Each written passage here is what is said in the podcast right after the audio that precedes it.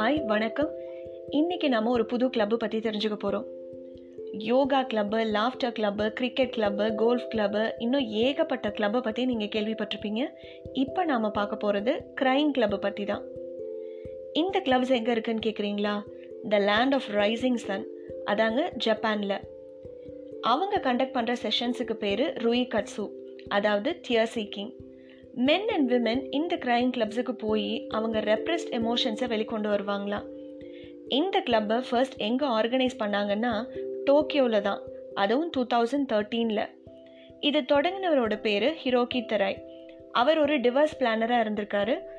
அவர் conduct பண்ண divorce செரமனிஸ்க்கு வரக்கூடிய couples நல்ல மனசு விட்டு அழுது சுமூகமாக பிரிஞ்சு போனதை பார்த்தவர் இதை ஒரு க்ரைம் கிளப்பாக பொதுவாக எல்லாருக்குமே இது ஹெல்ப்ஃபுல்லாக இருக்கும்னு கொண்டுட்டு வந்திருக்காரு.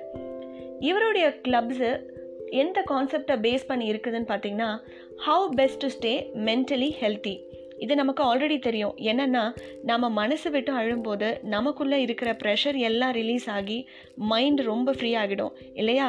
அதை பேஸ் பண்ணி தான் மேலும் இந்த தெரப்பி வந்து யாரெல்லாம் எமோஷன்ஸை எக்ஸ்ப்ரெஸ் பண்ண முடியாமல் இருக்கிறாங்களோ அவங்களுக்கு ரொம்ப ஹெல்ப்ஃபுல்லாக இருந்ததாக அறியப்படுது. சரி எப்படி இந்த செஷன்ஸை கண்டக்ட் பண்ணுறாங்கன்னு பார்ப்போம். அந்த கிளப்பை பார்ட்டிசிபெண்ட்ஸை ஒரு ரூமில் ஒரு பெரிய பிளாக் ஸ்க்ரீன் முன்னாடி உட்கார வைக்கிறாங்க. லைட்ஸ் எல்லாம் டெம் ஆன உடனே ரொம்ப வேதனையான ஒரு வீடியோ ப்ளே பண்ணுவாங்களாம். அதாவது ஃபார் எக்ஸாம்பிளுக்கு சொல்லணும்னா ஜப்பானில் டூ தௌசண்ட் லெவனில் நடந்த ஏர்த்குவேக்கு அதில் இறந்தவங்க உறவினர்களோட இறந்த உடல்களை பார்த்து கதறவங்க இந்த மாதிரியான வீடியோஸை ப்ளே பண்ணுவாங்களாம். இந்த வீடியோஸுக்கு இருக்கிறதுலையே ரொம்ப சோகமான மியூசிக்கையும் ஆட் பண்ணுவாங்களாம். ஸோ பாதி பார்க்கும்போதே கண்ணு கலங்கிடும். முடியும் போது கண்ணீர் ஆறா ஓடும். ஸோ இங்கே வர பார்ட்டிசிபெண்ட்ஸ் அவங்களோட ரெப்ரெஸ்ட் எமோஷன்ஸை வெளிக்கொண்டுட்டு வர்றதுக்கு இந்த க்ரைங் செஷன் அதாவது இந்த ரிவ்யூ கட்சி செஷன் வந்து அவங்களுக்கு ரொம்ப ஹெல்ப்ஃபுல்லாக இருக்குது. இன்னொரு விஷயம் என்னன்னு பார்த்தீங்கன்னா இந்த கிளப்ஸில் உள்ள பார்ட்டிசிபெண்ட்ஸ் பெரும்பாலும் மெயில்ஸாக தான் இருக்கிறாங்கன்னு அறியப்படுது. மேபி விமனை விட மென் எமோஷன்ஸை ரொம்ப கண்ட்ரோல் பண்ணுவாங்களோ என்னமோ அது நமக்கு தெரியல. இந்த மாதிரியான கிளப்ஸு அதாவது க்ரைம் கிளப்ஸு ஏன் ஜப்பானில் ரொம்ப தேவையாக இருக்குன்னு பார்த்தா ஒருத்தவங்களோட கோபத்தையும் கவலைகளையும் எப்பவுமே மறைச்சே வைக்கணுன்றது தான் ஜாப்பனீஸ் கல்ச்சரில் உள்ள மிகப்பெரிய வேர்ச்சுவாக கருதப்படுது. அது மட்டும் இல்லாமல் அங்கே ஜப்பானில் அங்கே உள்ள பீப்புளுக்கு லாங் ஆஸ் ஆஃப் ஒர்க் இருக்கிறதா நம்ம ஆல்ரெடி தெரிஞ்சிருக்கோம் இல்லையா? ஆஸ் அ ஹோல் அவங்க ஸ்ட்ரெஸ்ஸை டீல் பண்ணுறதுல அவங்களுக்கு சில தடுமாற்றங்கள் இருக்க தான் செய்யுது. இதுதான் நிறைய க்ரைம் கிளப்ஸ் உருவாகிறதுக்கு காரணமாக அறியப்படுது. சில கம்பெனிஸ் இந்த கிளப் ஆர்கனைசர்ஸை அவங்க ஆஃபீஸுக்கே வர வச்சு அவங்க ஒர்க்கர்ஸ்க்கு க்ரைம் தெரப்பி கொடுக்க சொல்கிறாங்க அங்கே ஒர்க்கர்ஸ் கண் கலங்கி அழும்போது அவங்களுடைய கண்ணீரை துடைக்கிறதுக்கு எக்ஸ்ட்ராவாக இந்த கிரைம் கிளப்ஸு ஒரு ஆளையும் அனுப்புறது உண்டு. ஸோ இன்னைக்கு வரைக்குமே அந்த கிரைம் கிளப் வந்து சக்ஸஸ்ஃபுல்லாக தான் போயிட்டுருக்குங்க ஜப்பானில்.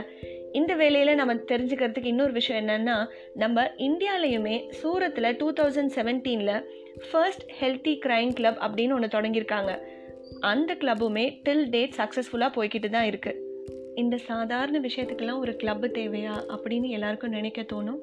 ஆனால் ரிசர்ச்சர்ஸ் வந்து அழறதை பற்றி என்ன சொல்கிறாங்கன்னா நம்ம அழும்போது நம்ம ஸ்ட்ரெஸ் ரிலீவ் ஆகி மேலும் நம்ம பாடியில் உள்ள ஆக்சிடாக்சின் அண்ட் என்டார்ஃபின்ஸ் வந்து வெளியேறுமா?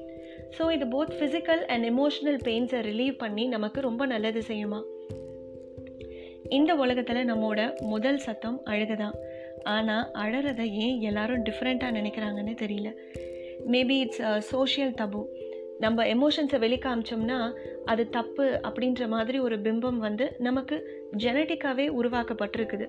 ஸோ நம்ம இதை உடை தெரியணும் அழறது நமக்கு நல்லது தான் நாலு பேருக்கு நல்லதுன்னா நம்ம செய்கிறதுல தப்பே இல்லைன்னு சொல்கிறோம் இல்லையா? அதே மாதிரி நம்ம நல்லதுக்காக அப்பப்போ நாலு சொட்டு கண்ணீர் விடுறதுல எந்த தப்புமே இல்லைங்க. ஸோ இன்றைக்கி இந்த பாட்காஸ்ட் இதோட முடியுது. உங்களுக்கு பிடிச்சிருந்ததுன்னா கண்டிப்பாக சப்ஸ்கிரைப் பண்ணுங்கள் பாய்